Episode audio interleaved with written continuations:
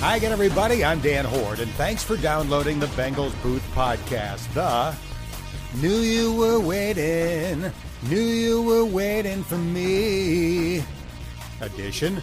As we look ahead to Thursday night when the Cincinnati Bengals are expected to select LSU quarterback Joe Burrow, number one overall in this year's NFL Draft. Coming up, you'll hear from two former Bengals quarterbacks as well as one of Joe Burrow's former college teammates. Plus, I'll take an in depth look, based on 50 plus years of NFL history, at the likelihood that Burrow will have a highly successful NFL career.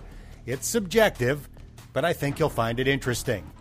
The Bengals Booth podcast is presented by Prime Sport, the official fan travel and hospitality partner of the Cincinnati Bengals. And here's a quick reminder that you can have the latest edition of this podcast delivered right to your phone, tablet, or computer by subscribing wherever you get your podcasts. It's the greatest thing since the Pro Football Focus Draft Guide. Holy cow! I love a good draft guide, and this sucker is 1,259 pages long. PFF has Joe Burrow ranked as the number one overall prospect, with Tua Tagovailoa second and Chase Young third. Among the quarterbacks, they have Joe ranked on top in the following categories most accurate, best deep ball, and best outside the pocket. And their bottom line on Burrow reads as follows quote, He demolished college football in a way we've never seen before. Burrow is easily the most accurate quarterback we have ever scouted and looks NFL ready in every regard. The PFF draft guide is huge and informative, and due to the coronavirus, we've got time to read the whole thing. We are less than a week away from the 2020 draft, and this Thursday we invite you to join us for the Bengals pre draft party presented by Bose. It's a 30-minute show that starts at 7:30 and will stream live on bengals.com and all of the Bengals social media platforms. Fans in the Cincinnati area can also tune in on TV on Local 12 leading up to first round coverage. I'll be interviewing Boomer Esiason on Thursday night's show, and I spoke to him recently about the national narrative that's been spewed for months that Burrow will have a hard time succeeding if he winds up in Cincinnati. Boomer not only told me that he thinks it's nonsense, but he told Burrow the same thing when they met face to face in December. Yeah, I go all the way back to when I first gave him the helmet on NFL today after he had won the Heisman Trophy. And I said, look, this is not the dead end street for NFL quarterbacks that you may think it is. As a matter of fact, there have been a number of us that have flourished in Cincinnati because Mike Brown understands that he's going to put good players around you and get the most out of you. Just ask Kenny Anderson, ask Andy Dalton, ask Carson Palmer, and ask me. No team has had as many of four quarterbacks start at least 93 games uh, in the modern era of the NFL. So that tells me that the franchise understands about stability for that position. And I tried to impart that on Joe, and I'm I'm telling you, now that he's realizing that it's his hometown team, that all of his buddies are going to be able to come and watch and see him, which will be a whole nother set of circumstances he's going to have to deal with. But that's going to be exciting for him. I, I just wish all of this was taking place in Las Vegas so he could enjoy the entire pomp and circumstance of this very special night. But at the end of the day, it's his hometown team. And I equated it to LeBron James going to the Cavaliers about three weeks ago, and I got roasted for that. I'm not saying that he is LeBron James. What I'm saying is that he's the number one overall pick in the NFL draft, and he's coming from a town that's two hours outside of Cincinnati. At the end of the day, he can do for Cincinnati what LeBron James did for Cleveland. That's the first quarterback selected in the 1984 NFL draft, talking about the young man expected to be the first player selected in this year's NFL draft. Again, we hope you'll join us for the pre-draft party presented by Bose Thursday at 7:30 as the clock counts down to the number 1 pick. It seems like we've been building up to this moment forever, and it occurred to me this week that I started doing Joe Burrow homework before last season was even finished. The first person I interviewed about the Heisman Trophy winning quarterback was one of his former teammates at Ohio State, Bengals offensive lineman Billy Price. A competitor, somebody who wants obviously wants to win, got a burning passion for winning. um, smart kid, puts in the work hours, and somebody again, um, a lot of guys respect. I mean, he went down. He left Ohio State, went down, won the starting job. You know, got into the system. So um, somebody I know who's willing to work and good dude. Did you root for him at LSU? We always watch him because again, my uh, travel roommate Sam Hubbard, so um, always got him on because Sam and him have a great relationship. So uh, yeah, always rooting for him. Coach Fickell has told me that he kind of looked at him as a guy whose intangibles were off the charts. Did you feel the same way about him? Oh yeah, that's what I said earlier. Captain, somebody again who's captivating the room. So yeah, leadership is there, definitely there. Price mentioned that his roommate on Bengals road trips, Sam Hubbard, is very close friends with Joe Burrow, and Hubbard will also be among the people we'll talk to on Thursday night's pre draft show. Before we get to our next guest, here's a quick reminder that you can take your Bengals pride to the next level in 2020 with an official Bengals fan package from Prime Sport. This week's primary interview is with former NFL quarterback Bruce Gradkowski, who spent 11 years in the NFL, including two in Cincinnati. I talked to him this week about Joe Burrow and about his friend and former teammate, Andy Dalton. All right, Bruce, you're the quarterback guru for Pro Football Focus, and I want to start with a quote from PFF. In no season has anyone dominated a set of statistics or advanced analytics the way Joe Burrow did in 2019 of the many things that he did well, what impressed you the most? The thing I love the most is is just you can tell he has that it factor that that you know he brings to a locker room. He's a temperature changer. He's you know a guy that knows the pulse of the team and actually can help change it. That's what's kind of special about him and what separates him. I mean, statistics aside, he you know you said he blew away every category for PFF last year but you could just tell his game will transition very well uh, to the NFL, and it's cool to see. But aside from all that, I just think you know it's the same thing when you see Brady going from New England to Tampa.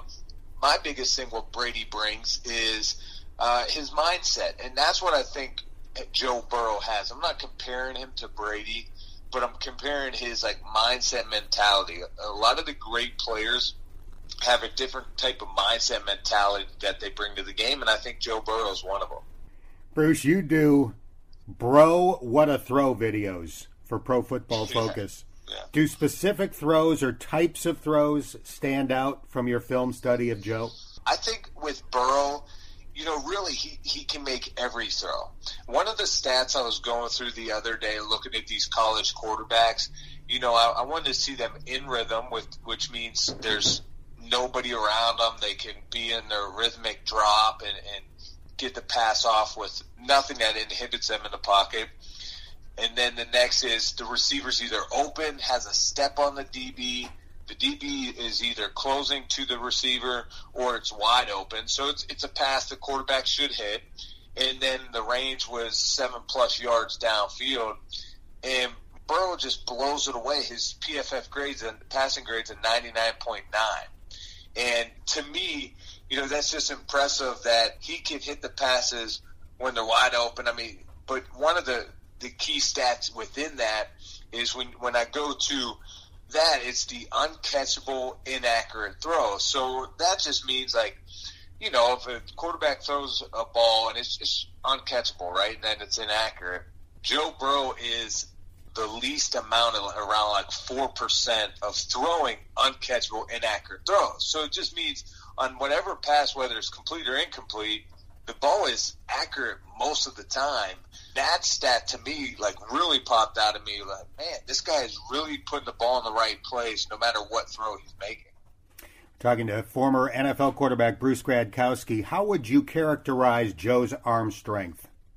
You know, Joe's arm strength. It's not like he's um, top tier arm strength and can, you know, sling it through a wall or anything like that, or be on a knee throwing it, you know, 70 yards downfield.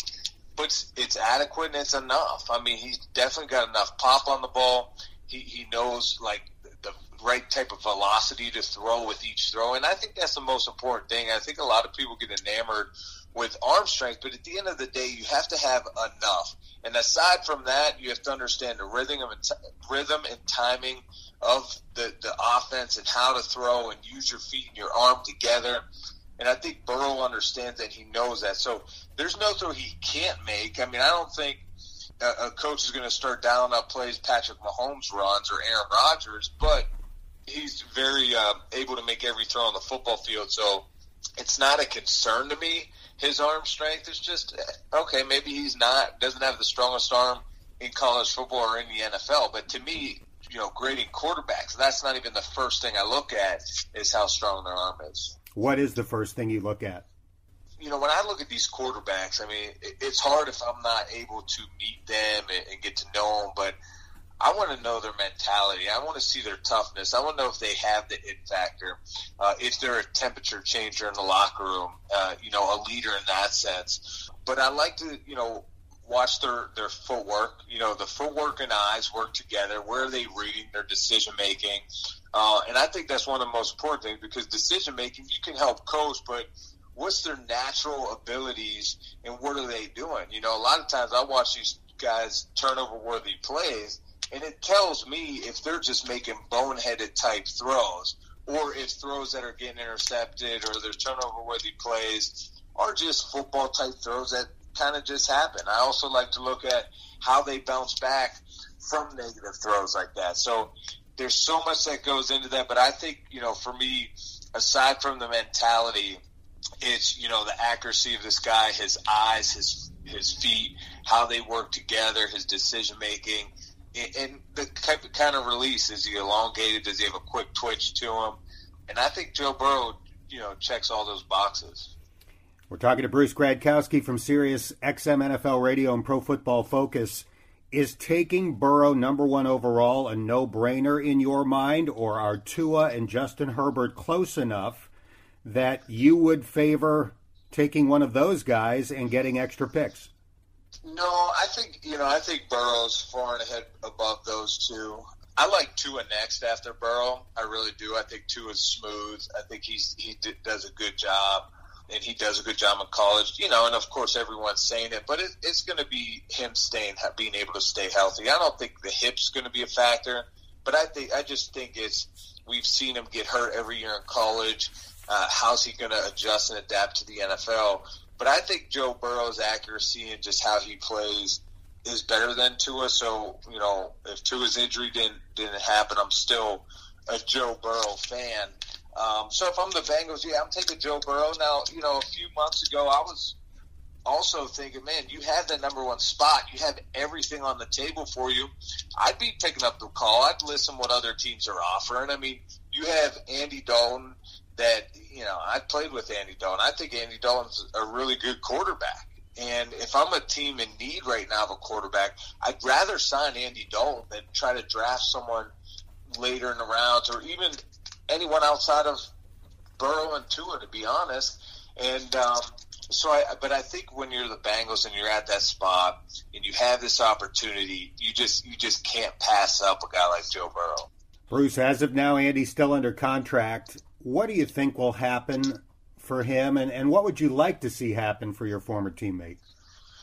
you know, a few months ago, I really wanted to see him land with either New England or Chicago. I, I thought he could be a really great addition for both those teams. You know, I think the Chicago thing with Bill Lazor there, they have some uh, knowledge of each other. They worked together before. I think Andy Dalton would be a perfect fit in the New England type locker room and, and what Bill Belichick does. Um, but it hasn't happened yet. And of course, Chicago moved on with Nick Foles it, it's tough. I don't know where he's going to end up, but I know he has good football left in him. I know he's smart. I know he can be accurate, make good decisions. I mean, you even see Jay Gruden in Jacksonville. You know, if I'm Jay Gruden, why not try to bring Andy Dalton over? A guy that knows my system, a guy that's executed it at a high level. You have Gardner Minshew, that's a young quarterback that you could help develop him as well. Um, and then in the same sense too, if if you're Zac, you're sitting here thinking, man, I got a reliable veteran quarterback. Do I really just want to let him go for peanuts, or do I keep him for this first year, Joe Burrow? Let them kind of compete, but Andy can also show Joe Burrow the ropes. It might take a little pressure off Joe Burrow. I think a lot of young quarterbacks, if they're in that situation, that can sit back a year like Patrick Mahomes did, uh, like we saw Aaron Rodgers for years do behind Brett Favre I honestly think that's the best for these young quarterbacks coming out of college if you can do that. Yeah, the salary cap will be the question where Andy is concerned. You were his teammate for his first two years, so you saw him as a rookie inherit a 4 and 12 team and immediately take it to the playoffs. What traits did Andy have that allowed him to do that? Andy was very smart. You know, coming out of college, you don't see it often how a, a quarterback understands protections. And that's the difference maker. I mean, guys can execute an offense, understand concepts, but when you understand how you're protected, you could do more as an offense. And I remember Andy, you know, just being impressed with Andy and how he kind of understood protections already. And because me being, you know, a veteran in the league, I know it, it didn't just hit me right off the bat. and I grasped Gruden's offense pretty quick in Tampa, uh, but Andy was the same way in Cincy. He could learn and understand what we were trying to do offensively. He could actually take charge of the protections, redirect the protections, uh, and that was one thing that really stood out to me. And that's when I really think you can start as a rookie if you can understand how you're protected, how the blocking schemes work, and how to pick up blitzes man, you're you're head and shoulders above everyone else.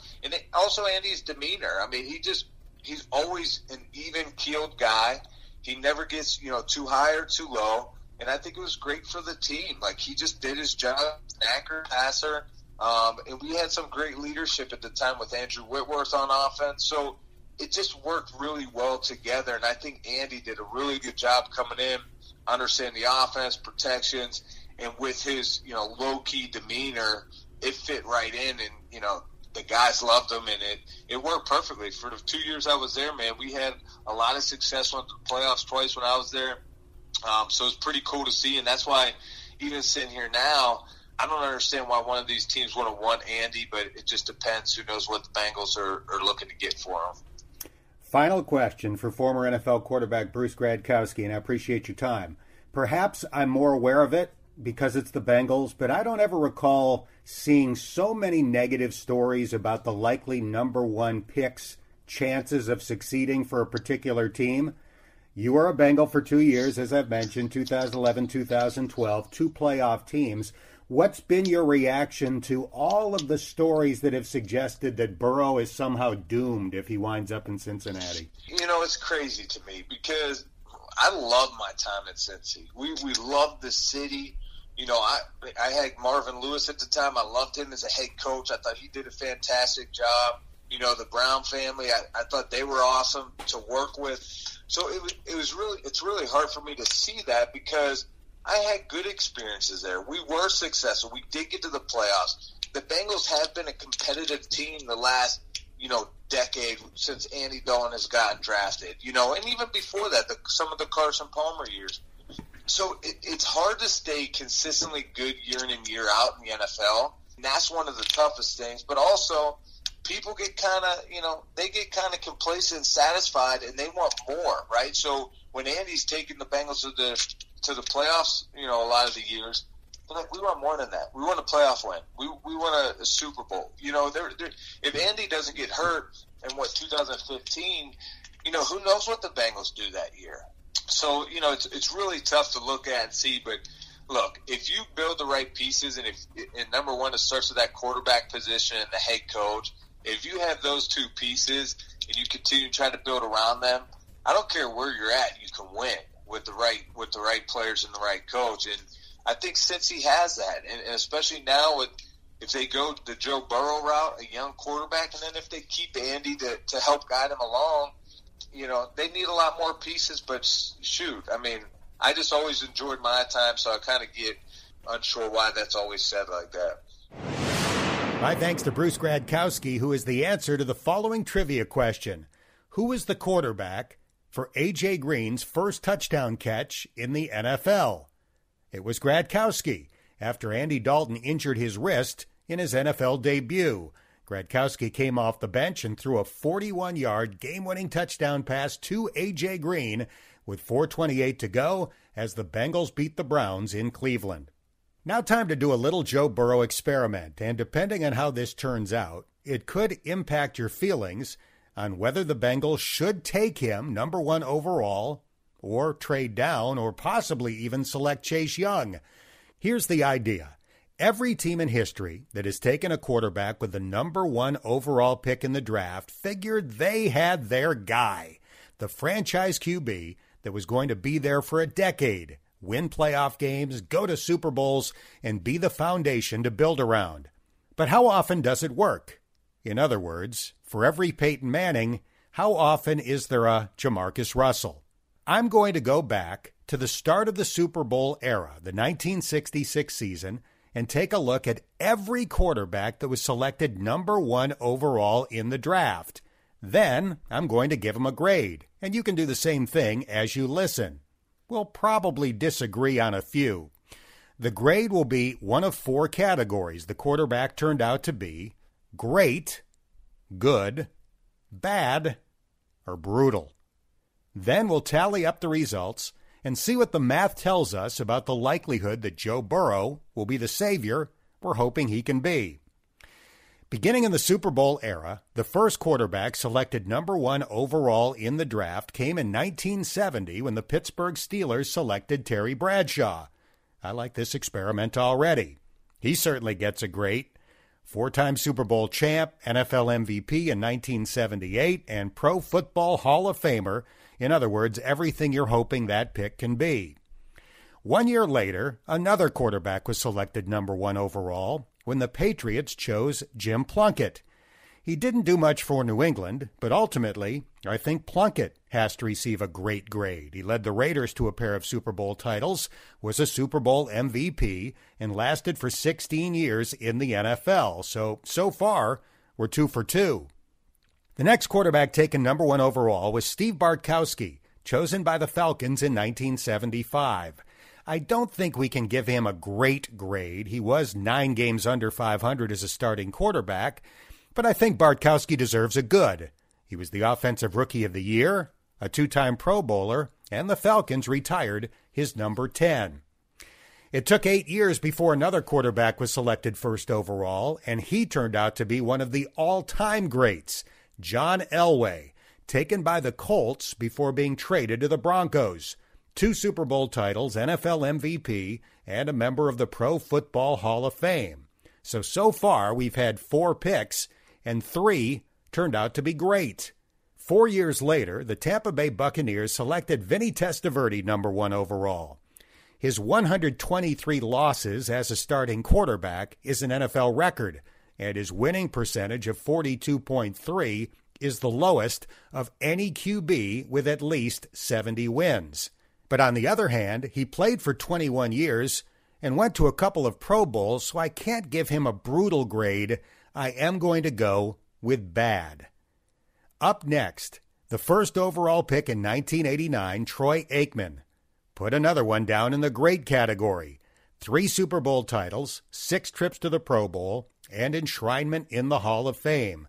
We are now four for six in the grade category but not about to be five for seven, because the following year, the Colts selected Jeff George number one overall.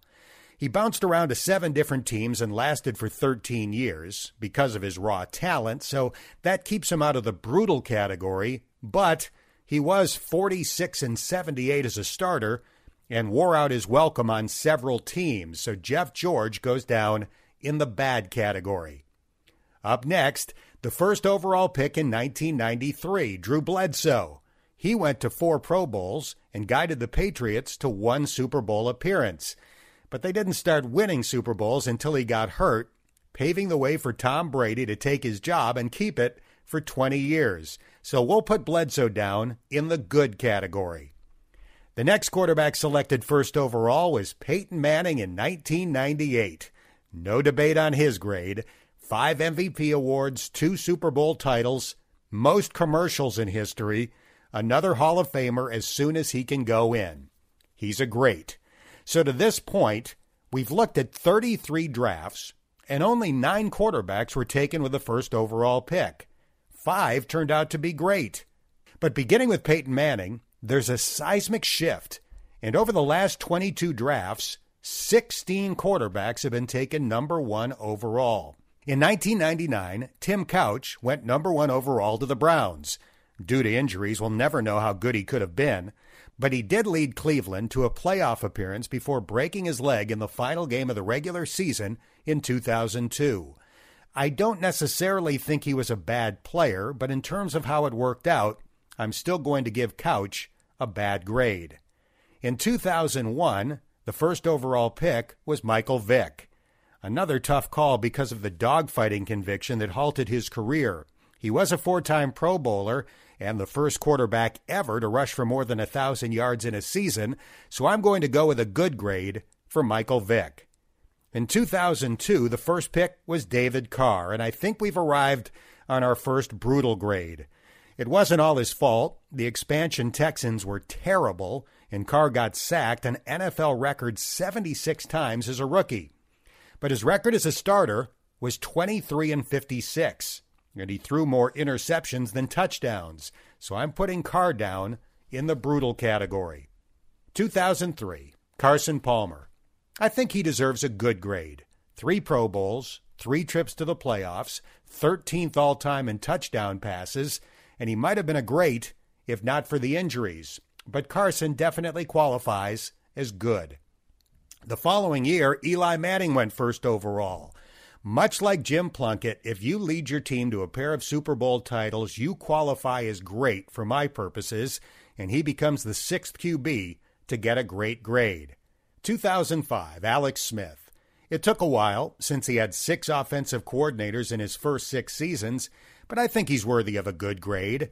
Three Pro Bowl trips late in his career, and he led the league in passer rating in his final season in Kansas City. Yes, Aaron Rodgers would have been a better pick that year, but Alex Smith did eventually turn out to be good. Now we get to 2007 and the biggest bust of them all, Jamarcus Russell. An obvious brutal grade. 7 and 18 as a starter, and out of the league before his 25th birthday. Two years later, Matthew Stafford went number one overall. Not great, definitely not brutal, but a tough call for me between good or bad. He's obviously put up huge numbers, but he's only been to one Pro Bowl, and more importantly, the Lions have finished with losing records in seven of his 11 seasons. I will grudgingly give him a good grade for the statistical achievements. 2010, Sam Bradford. My first instinct was brutal, but I'm going to settle on bad. Injuries have been a big factor, and he's certainly been on lousy teams, but his stats are fairly good. In terms of bang for the buck, he might be the worst player of all time. He's made more than $130 million in his career, but again, I will give him a bad grade. Now to 2011 and Cam Newton. Rookie of the Year, MVP, guided his team to a Super Bowl, but injury prone and currently out of work after only playing in two games last season. I'll go with good for Cam Newton. 2012, Andrew Luck. This might be a controversial grade, but I'm going to give him great. He only played six seasons and battled injuries the last three, but when healthy, I think he was tracking to become one of the best ever. And who knows, I don't think it's going to happen, but maybe, just maybe, he'll come out of retirement. He's my seventh QB to get a great grade. 2015, Jameis Winston. He's still only 26, so this could change, but for now, I'm going with bad. He led the league in passing yards last year, but also led in interceptions and total turnovers, and he's currently out of work. He never got the Bucs to the playoffs in 5 seasons, so for now, I'll put him in the bad category. 2016, Jared Goff. For now, I'll give him a good grade. Two Pro Bowls in 4 seasons and a trip to the Super Bowl. You can question the $134 million contract extension he got last year, but Goff has certainly been good for the Rams. Finally, I think it's too soon to grade the last two quarterbacks selected number one overall, Baker Mayfield and Kyler Murray. Both won Rookie of the Year awards, but Baker was awful in year two. Their stories are still to be written. All right, time to tally up the results. Throwing out Mayfield and Murray, I graded 22 quarterbacks selected number one overall in the Super Bowl era. Seven received great grades Bradshaw, Plunkett, Elway, Aikman, the Manning brothers, and perhaps controversially, Andrew Luck. Eight received good grades Bartkowski, Bledsoe, Vick, Palmer, Smith, Stafford, Newton, and Goff. Five got bad grades Testaverde, George, Couch, Bradford, and Winston. And two got brutal grades Carr and Russell. So, by my highly unscientific method in the Super Bowl era, if you select a quarterback number one overall, there's a 32% chance he'll be great and a 36% chance that he'll be good. Combine the two, and that's a 68% chance he'll be either good or great. There's a 23% chance that he'll be bad and a 9% chance that he'll be brutal. So when I look at those odds, I am perfectly comfortable with the Bengals selecting Joe Burrow number one overall, and we'll see if that's how it plays out on Thursday. That's going to do it for this episode of the Bengals Booth Podcast, brought to you by Prime Sport, the official fan travel and hospitality partner of the Cincinnati Bengals. If you haven't done so already, please subscribe, and if you have a minute, give it a rating or share a comment. That helps more Bengals fans find this podcast. I'm Dan Hoard, and thanks for listening to the Bengals Booth Podcast.